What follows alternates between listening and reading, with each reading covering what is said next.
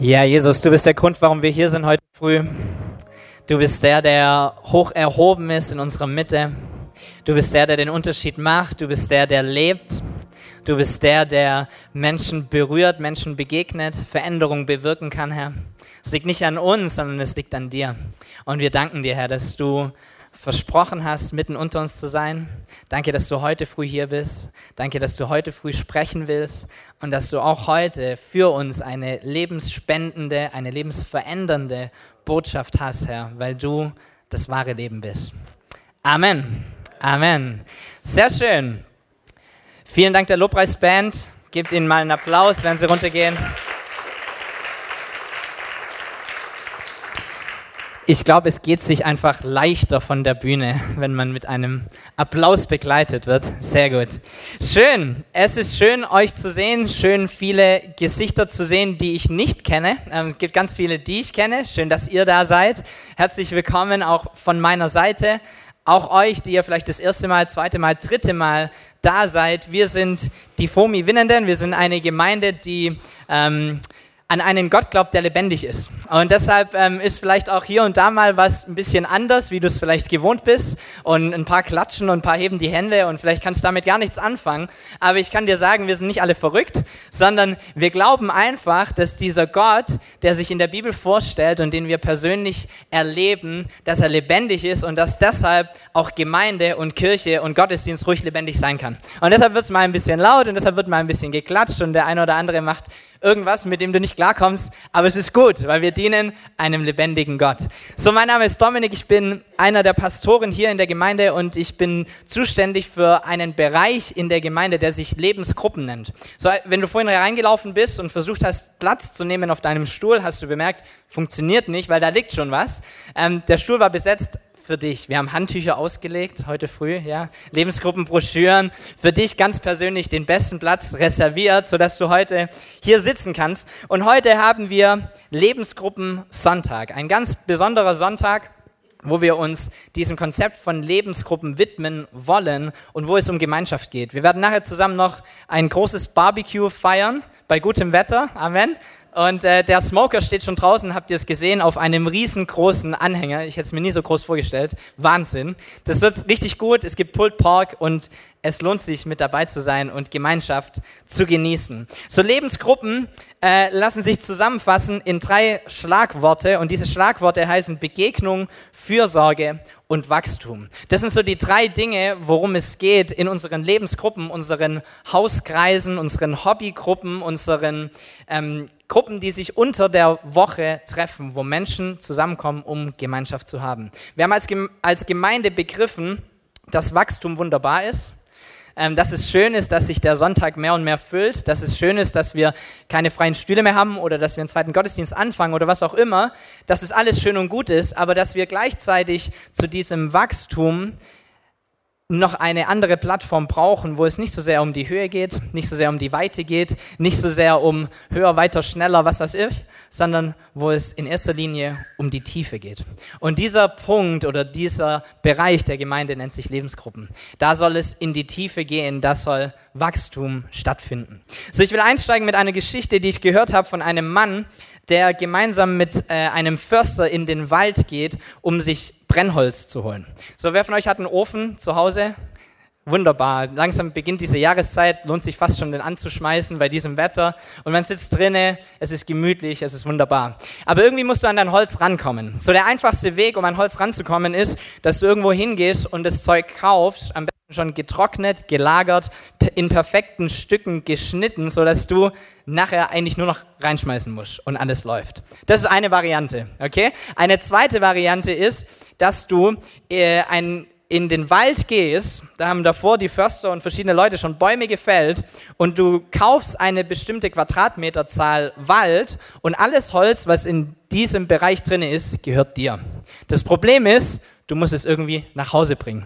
So, das ist die größte Herausforderung bei dem ganzen Geschäft, dass du da reingehst in den Wald, du nimmst eine Motorsäge mit, du machst es irgendwie so klein, dass du es zumindest mal in den Hänger reinhieven kannst. Wahrscheinlich die Bröckel trotzdem viel zu groß, bringst das Kreuz aus, was auch immer.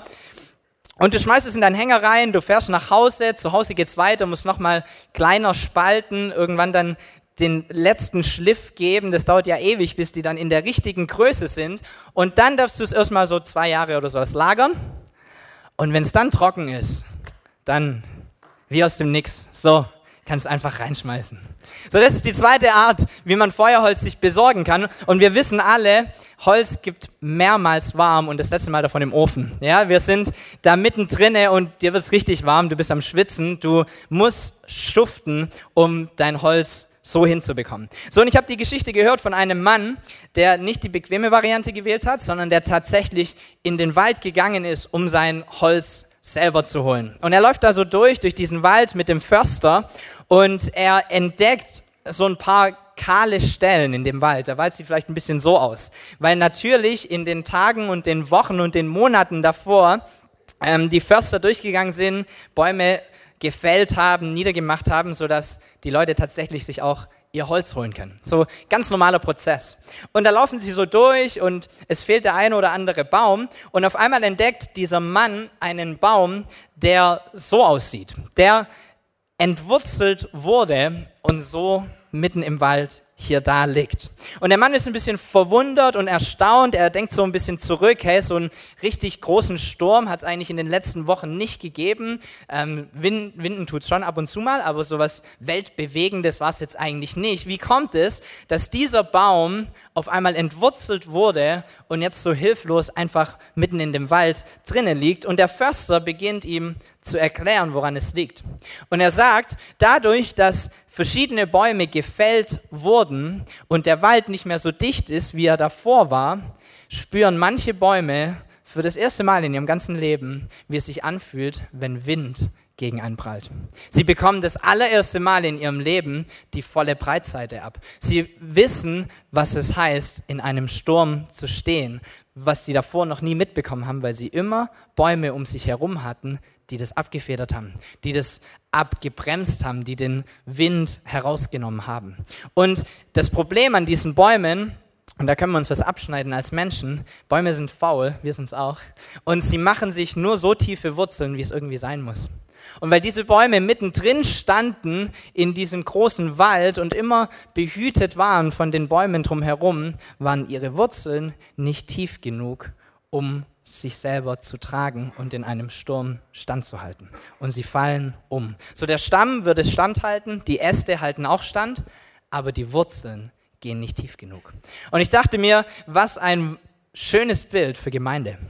Was ein schönes Bild für uns. Was ein schönes Bild für Christen, die sich treffen. Und wisst ihr, ich glaube, wenn wir zusammenkommen am Sonntag, wir sind schon irgendwie so ein bisschen in den Wald, ja? Ihr seid alles Bäume. Heute, heute seid ihr Bäume, okay? Das müsst ihr über euch ergehen lassen. Ähm, wir kommen alle zusammen und wir haben diese Gemeinschaft und alles ist schön, alles ist wunderbar. Aber wie tief deine Wurzeln tatsächlich gehen, lässt sich für mich manchmal ziemlich schwer einschätzen. Wie weit du tatsächlich verwurzelt bist in Gott, wie tief dein Glauben reicht, ob du dem nächsten Sturm standhältst oder nicht schwierig zu erkennen an einem Sonntag. Schwierig zu erkennen nur anhand dessen, dass wir gemeinsam in so einer großen Form zusammenkommen. Und genau deshalb brauchen wir Lebensgruppen. Wir brauchen Gruppen, wo wir die Tiefe wachsen können. So, ich will dieses Bild des Baumes durchziehen durch diese komplette Predigt. Die Bibel greift dieses Bild auch immer und immer wieder auf. Du kannst es lesen vom Alten Testament bis ins Neue Testament. Und ähm, Psalm 1 ist einer dieser Stellen, wo dieses Bild aufgegriffen wird. Psalm 1, Vers 1 bis 3. Wohl dem, der nicht wandelt nach dem Rat der Gottlosen, noch tritt auf den Weg der Sünder, noch sitzt, wo die Spötter sitzen, sondern seine Lust hat am Gesetz des Herrn und über sein Gesetz nachsinnt Tag und Nacht. Der ist wie ein Baum, gepflanzt an Wasserbächen, der seine Frucht bringt zu seiner Zeit und seine Blätter verwelken nicht und alles, was er tut, gerät wohl. Also, wenn wir schon Bäume sind, wer will so ein Baum sein? Auf jeden Fall, oder? Ein Baum, der gepflanzt ist an Wasserbächen, wunderschön und deine Blätter verwelken nicht, du trägst deine Frucht und alles, was du tust, gerät wohl. Schön, oder? Das ist ein Satz, würde ich gerne annehmen für mein Leben so. Ähm, und es ist schön, wie dieser, wie, wie dieser Psalm beginnt. Er sagt dir nicht, was du tun sollst, sondern er sagt dir erstmal, was du nicht tun sollst. So, er spricht es ganz klar an und er sagt, wohl dem oder glückselig ist der, so das gleiche Wort, was auch Jesus später in der Bergpredigt verwendet, so glücklich zu schätzen sind diejenigen, die Folgendes nicht tun. Die nicht dem Rat der Gottlosen folgen, die nicht treten auf dem Weg der Sünder und die nicht sitzen mit den Spöttern. So zusammengefasst könnte man verstehen, könnte man zu diesem Schluss kommen, wohl dem, der keinen Kontakt zu Gottlosen hat. Wohl dem, der sich nicht mit Gottlosen abgibt. So, und einige Leute, auch in unserer Zeit, fassen diesen Vers so auf und einige, Zeit, einige Leute in der Zeit von Jesu haben auch diesen Vers so aufgefasst. Diese Leute hießen Pharisäer. Pharisäer haben sich nur umgeben mit anderen Christen, weil sie gesagt haben, ich will gar nichts zu tun haben mit dieser schlimmen, schlimmen Welt. So, und sie haben sich eingesperrt oder nur miteinander beschäftigt. Und dann kommt dieser Jesus und er lehrt uns eigentlich durch seinen Lebenswandel, dass das nicht der eigentliche, die eigentliche Aussage dieses Verses ist, oder?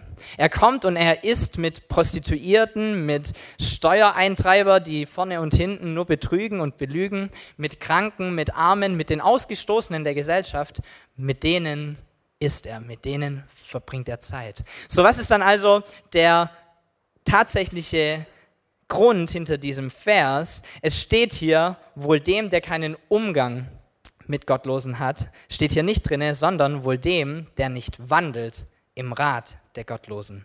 Das heißt, wohl dem, der sich für seinen Lebenswandel, für die wichtigen Fragen, die er hat in seinem Leben, nicht den Rat einholt von irgendjemand, sondern der sich den Rat Gottes einholt und der sich den Rat von Menschen einholt, die schon lange mit Gott unterwegs sind, die ebenfalls mit ihm ihr Leben gestalten. Hier steht wohl dem, der nicht tritt auf dem Weg der Sünder. Das heißt nicht, dass du keinen Kontakt hast zu Sündern, aber es heißt, dass du nicht blindlings einfach alles mitmachst, was andere machen. Dass du nicht in jedes Ding reinrennst, jedem Trend hinterherläufst, was halt gerade irgendwie angesagt ist oder sonst was und dich in Sünde verstrickst, sondern dass du einen klaren klare Meinung hast und klare Werte hast, die du auch durchziehst. Und hier steht, wohl dem, der nicht sitzt, wo die Spötter sitzen. Das heißt wieder nicht, dass immer wenn gespottet wird, verlässt du so schnell wie möglich den Raum, sondern deinen geistigen Lebenssitz, den Mittelpunkt deines Lebens, hast du nicht dort, sondern du hast den Mittelpunkt deines Lebens im Kreise von Menschen, die Gott anerkennen und die ihn wertschätzen. So das heißt, dieser Vers eigentlich? Und ich glaube, dass es heutzutage, ist wirklich noch bis heute so, gibt es diese zwei Seiten, die irgendwie immer konkurrierend sind, diese zwei Extreme. Die einen sagen, immer nur mit Christen, immer nur mit Christen, da passiert mir nichts, ich bin immer nur in Gemeinschaft mit denen, da fühle ich mich wohl und ich muss doch diese ganze Welt gar nicht irgendwie wirklich beachten. Nicht ganz der Auftrag, den wir haben. Und dann gibt es die andere Seite, die sagen, Hauptsache Welt, Welt, Welt, Welt, Welt. Das Problem ist, nach einiger Zeit sehen die aus wie die Welt. Auch nicht dein Auftrag. So, wir sind eigentlich dazu berufen, dass wir in einer Gruppe Menschen sind, unseren Lebensmittelpunkt in einer Gruppe von Menschen haben, die auf Gott ausgerichtet sind, sodass wir dort gestärkt werden, um Licht zu sein im Dunkeln. So, dieser, dieses Zusammenspiel ist der Kerninhalt deiner Bestimmung, der Kerninhalt, warum du überhaupt auf dieser Erde bist. So, das ist dein Lebensziel. Und dazu brauchst du eine Lebensgruppe. So, wir brauchen Lebensgruppen aus diesen drei Gründen oder das, was wir tun in Lebensgruppen, sind diese drei Dinge. Das erste Ding ist Begegnung. Ich habe es mal unterschrieben mit neuen Bäumen helfen. So, wir wollen, dass unsere Lebensgruppe ein Ort ist, wo Begegnung stattfinden kann, wo Beziehung stattfinden kann, wo eine Beziehung aufgebaut werden kann, die tiefer geht als irgendwelche Auseinandersetzungen oder Argumente oder sonst irgendwas, sondern wo Beziehungen aufgebaut werden können, die Bestand haben und die tief gehen. Auch neue Leute, die mit dazukommen, die in diese Gemeinde kommen oder die in ein Leben mit Jesus hineinfinden, sollen Teil einer Gruppe sein und sollen gestärkt werden in dieser Gruppe. Es ist ein Ort von Begegnung untereinander, es ist ein Ort von Begegnung mit Gott. Das ist einer der Hauptgründe und eigentlich das Fundament für jede einzelne Lebensgruppe. Galater 3, Vers 28, hier in der Lebensgruppe, eingefügt in Klammern, ist nicht Jude noch Grieche, hier ist nicht Sklave noch Freier, hier ist nicht Mann noch Frau, denn ihr seid allesamt einer in Christus. So, das ist das Ziel der Lebensgruppe, dass eine Einheit entsteht, dass deine Familie einfach erweitert wird. So, du hattest davor Mutter, Vater, vielleicht ein paar Geschwister, auf einmal hast du ein paar Geschwister mehr. Du erweiterst deine Familie, du erweiterst diesen Kreis und es geschehen gute Beziehungen, gute Begegnungen mit anderen Menschen und gute Begegnungen mit Gott. Erster Punkt von Lebensgruppe. Der zweite Punkt heißt Fürsorge. Ähm, bei Fürsorge kommen dir wahrscheinlich schöne Verse in den Kopf, Galater 6, Vers 2. Einer trage der anderen Last, so werdet ihr das Gesetz Christi erfüllen. So, sorgt füreinander. Und tatsächlich ist es, ist es so, dass es in, in Lebensgruppen stattfinden soll. Wir wollen Fürsorge erleben in Lebensgruppe, auch Seelsorge erleben in Lebensgruppen. Das ist so der Hauptpunkt, wo in dieser Gemeinde Seelsorge stattfindet, ist im Kontext von Lebensgruppen. Und wir wollen, dass ihr einander versorgt, euch gut tut, euch hilft und so weiter. Und wir kriegen auch immer wieder diese Rückmeldung aus den Gruppen, dass es heißt, ah, ich war krank und meine Gruppe hat für mich gekocht oder ich konnte meine Kinder nicht vom Kindi abholen und irgendjemand hat es übernommen. Und ähm, solche Geschichten sind wichtig und sind gut und sie sollen geschehen im Kontext von Lebensgruppen. Aber ich glaube, dass aufgrund dessen, dass wir eine gute Beziehung miteinander haben, in Lebensgruppen die Fürsorge tiefer geht wie Schulterklopfen und die Fürsorge tiefer geht wie ich koche dir mal ein Essen und die Fürsorge tiefer geht wie Domi, du bist einfach ein super Kerl. Tut auch gut, das zu hören. Aber wir wollen, dass unsere Gruppen tiefer gehen als das. Dass unsere Gruppen weiter hineinreichen dürfen, dass wir zurückschneiden dürfen. So habe ich es mal überschrieben. Johannes 15, Vers 1 bis 2 spricht von Jesus, Gott dem Vater und uns als Reben. Ich bin der wahre Weinstock und mein Vater ist der Weinbauer. Jede Rebe an mir, die nicht Frucht trägt, schneidet er ab. Eine Rebe aber, die Frucht trägt, schneidet er zurück. So reinigt er sie, damit sie noch mehr Frucht hervorbringt. So, wenn du als Baum unterwegs bist, ich habe vorhin gesagt, wir sind alle Bäume, gibt es zwei Optionen laut diesem Vers. Entweder du trägst keine Frucht, dann wirst abgeschnitten, oder du trägst Frucht, dann wirst du zurückgeschnitten. Beides Mal wirst du geschnitten. Also, schlechte Neuigkeiten für dich. Du wirst geschnitten, egal was passiert. Und es ist wichtig, dass du zurückgeschnitten wirst, weil der Ansatz dahinter ein definitiv guter ist. Der Weinbauer will nächstes Jahr eine größere Ernte wie dieses Jahr. Der Weinbauer will, dass es seiner Rebe gut geht. Und wir wollen, dass es uns untereinander gut geht. So Gott schneidet uns zurück. Er zeigt uns immer wieder Dinge auf in unserem Leben, die nicht gut sind. Aber wir brauchen auch Menschen in unserem Umfeld, die die Erlaubnis haben, nicht nur Schulter zu klopfen, sondern auch mal zu sagen, was nicht gut ist. Auch mal zu sagen, wo wir einen anderen Fokus wählen sollten. Auch mal sagen, Domme, das war nichts. Das ist nicht deine Stärke. Fokussiere dich mal auf was anderes. Elementar wichtig für uns als Menschen um zu wachsen, solche Leute in unserem Leben zu haben. Und wenn du das hast, sage ich dir, deine Frucht wird zunehmen. Du wirst wachsen in deinem Glauben und es wird einen Unterschied machen in deinem Leben. Es geschieht aus einem guten Interesse heraus. So der Gärtner will das Beste für seinen Strauch, für seinen Baum, für seinen Weinstock, was auch immer. Und die Menschen in deiner Gruppe wollen das Beste für dich. Es ist diese Basis der Beziehung. So, Sprüche 17, Vers 17 steht, Eisen wird mit Eisen geschärft und ein Mensch bekommt seinen Schliff durch Umgang mit anderen. Sprüche 15, Vers 31, das Ohr, das da hört auf heilsame Weisung, wird unter den Weisen wohnen. Schöne Sätze. So, wenn du dich mit Leuten umgibst, die dir auch mal die Meinung sagen dürfen, die es gut mit dir meinen, aber die dich auch mal korrigieren dürfen, wirst du wachsen in deinem Leben, wirst du mehr Frucht bringen in deinem Leben. Ich brauche solche Menschen in meinem Leben und ich glaube, du brauchst sie auch. Ich hatte letzte Woche so ein Gespräch, das mh, hm, nicht so sehr angenehm ist. Das ist so die Kehrseite davon. Ich glaube, einen Baum zu schneiden, dem Baum macht es nicht so Spaß. Ähm, auch uns, wenn wir korrigiert werden, ist nicht ein Gespräch, nach dem wir uns sehnen, wo wir sagen, lass uns das morgen nochmal machen. Das passiert, glaube ich, nicht. Aber es tut uns gut, oder? Es tut uns gut. Und ich hatte so ein Gespräch diese Woche, ähm, das keinen Spaß gemacht hat. Das ähm, vielleicht auch ein bisschen anstrengend war oder nicht die Art und Weise, wie ich gedacht habe, dass ähm, ich meinen Abend verbringen werde. Aber es war gut. Es hat mir gut getan. Es hat Dinge klargerückt, klargestellt, es hat mir Fokus gegeben, es hat mich neu ermutigt, neu herausgefordert. Und wir brauchen genau solche Gespräche. Du brauchst Menschen in deinem Leben, die dich schärfen dürfen. So wichtig, ich habe nicht gesagt, du brauchst eine Gruppe, sodass du reingehen kannst und alle Sau machen, sondern du brauchst eine Gruppe, die dir sagen kann, wie es läuft. Menschen in deinem Leben, denen du auch die Erlaubnis gibst, so hineinzusprechen, dass tatsächlich was Gutes rauskommt. Und das ist manchmal unangenehm, das ist manchmal ungemütlich, aber du brauchst es, um zu wachsen.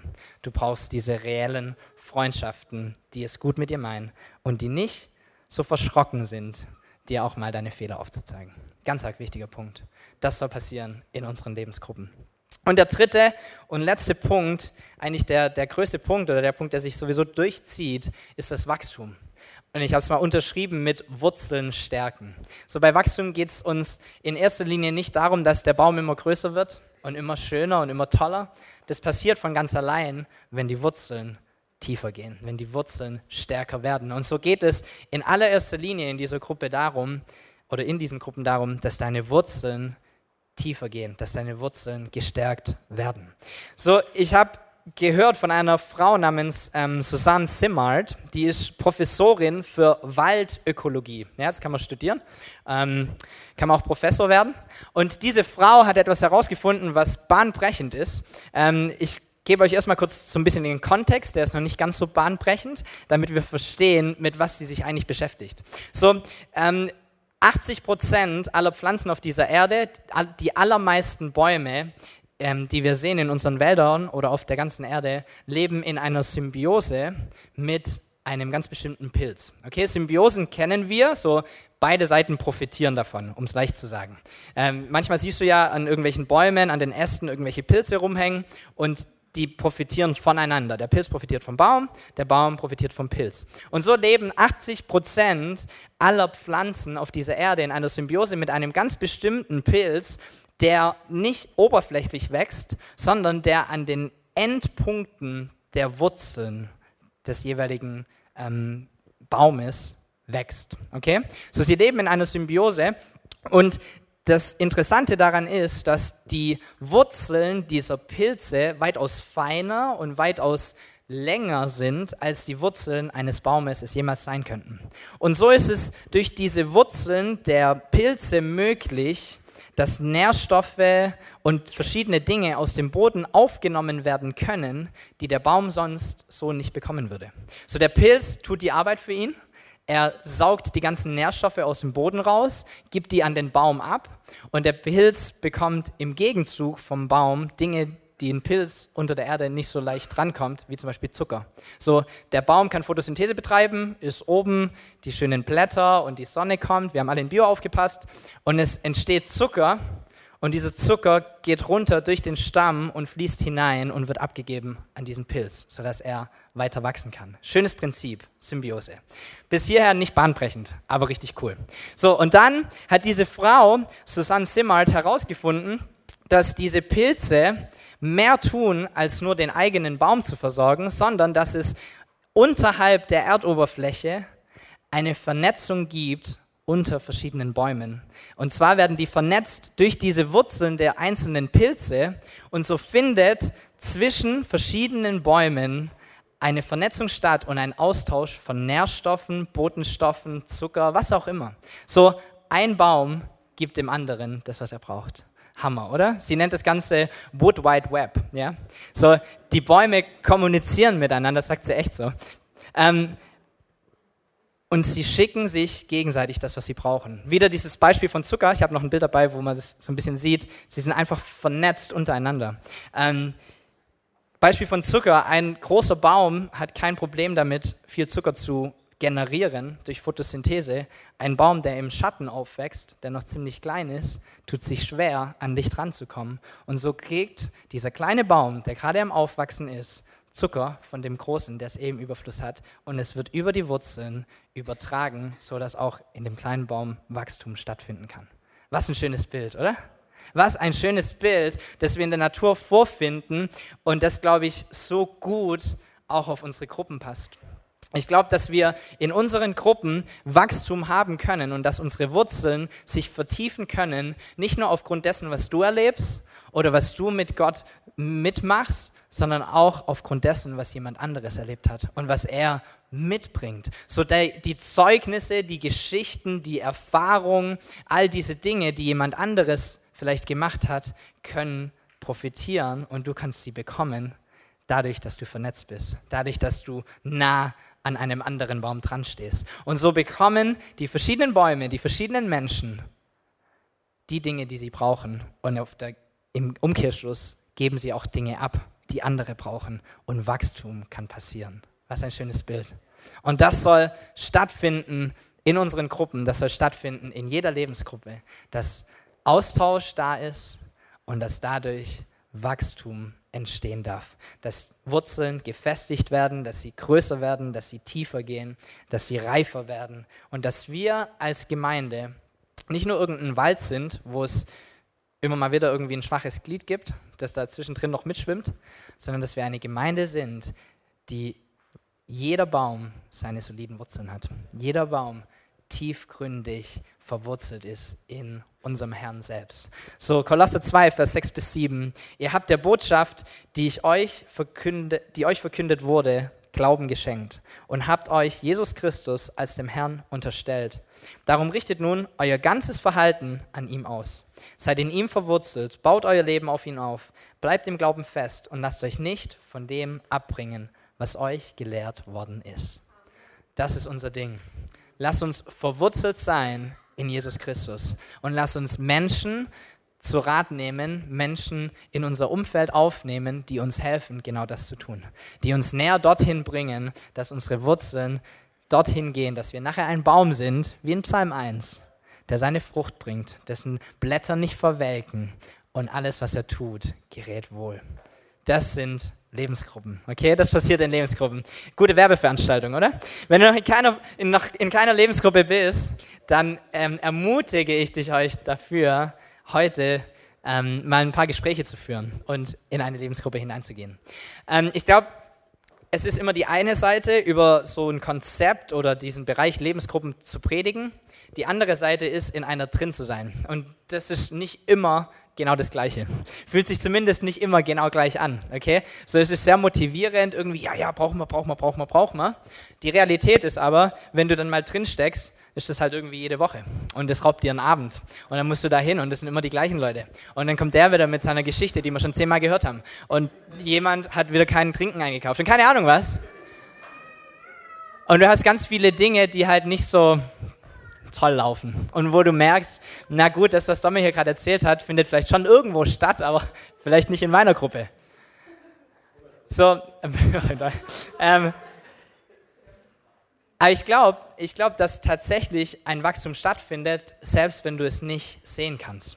So, ich glaube, dass es zwei Statements gibt, die ich dir habe, weil ich, ähm, ich denke, dass wir, gerade wenn wir in einer Lebensgruppe sind, wo es vielleicht nicht so offensichtlich toll läuft oder was auch immer, wir sind immer in der Versuchung zu sagen, was bringt es mir eigentlich? Warum gehe ich denn dahin? Was bekomme denn ich davon? Und mein erster Ansatz auf diese Frage ist, vielleicht solltest du deine Frage mal umformulieren. Was kriegen denn andere von mir?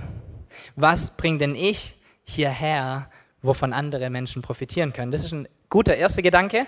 Und der zweite Gedanke ist, dass du Wachstum ganz oft nicht erkennen kannst, wenn du mittendrin steckst im Wachstum, sondern dass es ganz oft so ist, dass du rückblickend erkennst, was dir etwas gebracht hat, was dich weitergebracht hat im Glauben, was dir Wachstum tatsächlich vermittelt hat. Ich hatte eine Gruppe in Australien, ähm, also mein Pastor und ein weiterer Mann aus der Gemeinde, der auch in Gemeinde aktiv werden wollte, eventuell eine Kirche irgendwo gründen wollte. Und wir hatten so ein Treffen, wir haben uns einfach einmal in der Woche getroffen zum Frühstücken. So, wir haben Kaffee getrunken, ganz viel, und ein bisschen was gegessen und haben einfach gequatscht, haben uns unterhalten über verschiedene ähm, Bereiche der Gemeinde, verschiedene Bereiche unseres Glaubens. Und wenn du mich damals gefragt hättest, so, äh, Domme, was bringt dir denn eigentlich dieser Mittwochmorgen? Ähm, ich hätte wahrscheinlich gesagt, ja gut, äh, es gibt Kaffee, es gibt was zu essen und ich mag die Jungs. Also es passt schon, es läuft schon, wir haben eine gute Gemeinschaft und es ist ganz gut soweit. Was ich da nicht bekommen habe, war irgendwie Fünf Punkte, die du beachten musst, wenn du eine Gemeinde gründest. Die zehn wichtigsten Statements für deine ältesten Sitzung. Und die, das habe ich alles nicht gekriegt. Es war nicht so ein klares Ding, wo du immer aufgeschrieben hast, was kriege ich hier gerade alles und das hilft mir nachher in den Weg, den ich irgendwie einschlagen will. Ganz bestimmt nicht. Aber wisst ihr, so wenig ich gedacht habe in der Zeit, dass es mir irgendwas bringt, außer Gemeinschaft, umso mehr weiß ich heute, dass ich jede Woche von genau diesen Treffen zehre. Dass ich jede Woche mehrmals in Kontakt komme mit Situationen, wo ich mir denke, sag mal, was haben wir denn damals geschwätzt? Wie hätten denn das die gemacht? Was hatten wir denn damals für eine Weisheit oder auf was für einen Schluss sind wir denn gekommen? Und so profitiere ich wirklich jede Woche von dieser Gemeinschaft, die damals für mich halt als schönes Frühstück irgendwie gelaufen ist. So, manchmal erkennst du Wachstum nicht. Manchmal erkennst du nicht, wie gut dir eine Gruppe tut. Manchmal erkennst du nicht, wie sehr du vertieft wirst in deinem Glauben, bis du rückblickend drauf schaust. So, ich ermutige dich, eine Gruppe zu finden. Die Band darf nach vorne kommen. Wir hören als, als Lebensgruppenleiter oder hier in der Gemeinde immer am Ende des Semesters von den, von den, von den Leitern der verschiedenen Lebensgruppen, wir schicken so einen Feedbackbogen rum und dann kommen da das, das, Feedback, die Rückmeldungen kommen und da steht dann drin, keine Ahnung, Leute lassen sich taufen, Leute lesen die Bibel häufiger, Leute beten mehr, Leute kommen regelmäßig in Gottesdienst, was auch immer. Und das, was wir dir sagen können, ist, es tut sich was in jeder einzelnen Gruppe. So, das ist wunderbar. Wir hatten die letzten Male, ähm, wenn wir Lebensgruppen gestartet haben, immer Zeugnisse auf der Bühne gehabt von einzelnen Gruppen. Aber wisst ihr, es gibt in jeder einzelnen Gruppe Zeugnisse von Wachstum. Es gibt in jeder einzelnen Gruppe Schritte, die gegangen wurden von einzelnen Personen oder auch als Gruppe komplett. So, wir starten einen Wohnzimmer-Alpha-Kurs übermorgen ähm, bei uns daheim. Das wird spannend. Keine Ahnung, wie das. Ja, wir wissen schon, wie es ablaufen wird, aber ähm, es wird gut werden. aber so, wir, wir wagen einen Schritt als Gruppe. Wir gehen einen Schritt weiter. Wir veranstalten einen Kurs für Menschen, die auf der Suche sind. So, wenn ihr noch Leute habt, die ihr einladen wollt zu diesem Kurs, dann gerne her damit. Ähm, wir haben noch Platz und wir wollen, dass Menschen in eine Beziehung mit Gott kommen. So der Motorrad, die Motorradgruppe dieser Gemeinde, die sich trifft zum Ausfahrten machen, ähm, haben jetzt nicht gesagt, Winter, schlechtes Wetter, kann man kein Motorrad fahren, treffen wir uns halt nicht, sondern sie sind dabei, sich zu überlegen, zu sagen, wir machen einen Stammtisch. Als diese Motorradgruppe, weil wir eins begriffen haben, die Gemeinschaft tut uns gut. Und so wollen sie sich auch im Winter treffen, selbst wenn ihr eigentliches Hobby oder der Grund, warum sie sich treffen, wegfällt, tut ihnen die Gemeinschaft gut. Und so werden Schritte getan im Leben von einzelnen Menschen und auch im Kontext von einer ganzen Gruppe. Es entwickelt sich etwas, Wachstum geschieht und ich denke, du solltest dabei sein. Du solltest auch in eine Gruppe mit hereinkommen. Heute haben alle Lebensgruppenleiter die halt heute da sind, äh, so ein Bändel um, wo ihre Gruppe draufsteht. Und ihr habt nachher die Möglichkeit, einfach auf Leute zuzugehen, ins Gespräch zu kommen, Fragen zu stellen, zu gucken, wie das abläuft, wie man sich anmelden kann, was auch immer. Aber ich empfehle es euch, irgendwo mit dabei zu sein. Es geht gar nicht um die FOMI. Es geht gar nicht darum, dass wir sagen, hey, wir haben knapp 30 Gruppe und, und die sind alle rappelvoll. Guckt mal, was für eine tolle Gemeinde wir sind sondern es geht darum, dass wir begriffen haben, dass wir Gemeinschaft mit anderen Menschen brauchen und dass wir gestärkt werden müssen, nicht nur einmal in der Woche am Sonntag, sondern auch unter der Woche. Wisst ihr, ihr könnt euch online alle möglichen Predigten anhören. Ihr könnt sie nachverfolgen, im Livestream sehen, habt sogar das Bild dazu. Da sind Leute, die predigen weitaus besser wie ich. Könnt ihr euch angucken. Aber es gibt mehr zu deinem Glauben als nur diesen Teil. Der ist wichtig, komm weiterhin sonntags. Ich sage nicht, dass du nicht kommen sollst. Aber du brauchst Gemeinschaft. Du brauchst Menschen um dich herum. Hopsa, das war mein Kind übrigens, darfst du. Ähm, du brauchst Menschen um dich herum, die gemeinsam mit dir diesen Weg gehen und die dir helfen, im Glauben zu wachsen. So, wenn du noch in keiner Gruppe bist, ist heute der Zeitpunkt, das zu ändern. Okay? Lebensgruppen sind da für Begegnung, für Fürsorge, für Wachstum. Lass es stattfinden in diesen nächsten fünf Monaten, in denen wir in das neue Semester hineinsteigen. Wir wollen ein Lied gemeinsam singen. Lass uns aufstehen gemeinsam. Lass uns Gott anbeten. Und vielleicht ist der eine oder andere Punkt, der dir wichtig geworden ist, wo du sagst, da sollte ich eine Reaktion zeigen, wie auch immer die aussieht. Aber ich, ja, Hab's oft genug gesagt. Komm in eine Lebensgruppe. Du weißt Bescheid. Ich bete noch. Herr, danke, dass du mitten unter uns bist, Herr. Danke, dass du es gut meinst mit uns und dass du versprochen hast, dass du uns niemals allein lassen wirst, sondern dass du uns begleitest in unserem Leben, egal wo wir hingehen, durch deinen guten Heiligen Geist, Herr. Danke, dass du schon dadurch für uns gesorgt hast. Aber Herr, danke, dass du uns auch geschaffen hast für Beziehungen, dass du uns gemacht hast für Gemeinschaft, dass es in deinem Bilde auch ist, verbunden zu sein mit anderen Menschen. Herr, und so bete ich, dass du uns hilfst, in eine Gruppe hineinzufinden. Herr, nicht damit die Gruppe groß wird oder voll wird oder was auch immer, sondern Herr, dass wir in Gemeinschaft Wachstum erfahren dürfen, dass wir dir ähnlicher werden, dass wir mehr so aussehen wie du, mehr so reden wie du, mehr so leben wie du. Und Herr, dass wir Schritte gehen können, unsere Wurzeln verfestigen können, sodass wir den Stürmen unseres Lebens standhalten können und nicht einfach umfallen. Danke, Herr, für diese Gemeinde. Danke für jeden Einzelnen, der am Überlegen ist, ob er sich irgendwo anschließen soll. Danke für jede einzelne Gruppe, für jeden einzelnen Leiter. Und ich bete, Herr, für deinen Segen für diesen nächsten Monate. Herr, dass du Großes geschehen lässt in diesen Gruppen dass du Wachstum stattfinden lässt, dass du Fürsorge stattfinden lässt, dass du Begegnungen und Beziehungen stattfinden lässt in diesem nächsten halben Jahr. Danke, Herr, dass du versprochen hast, dabei zu sein, der Mittelpunkt zu sein. Und Herr, wir schauen auf dich in allem, was wir tun. Danke für diesen Tag, auch dass wir heute Gemeinschaft haben dürfen. Und Herr, wir lieben dich und wir beten dich an. Wir sind dankbar für alles, was du für uns getan hast. Amen. Amen.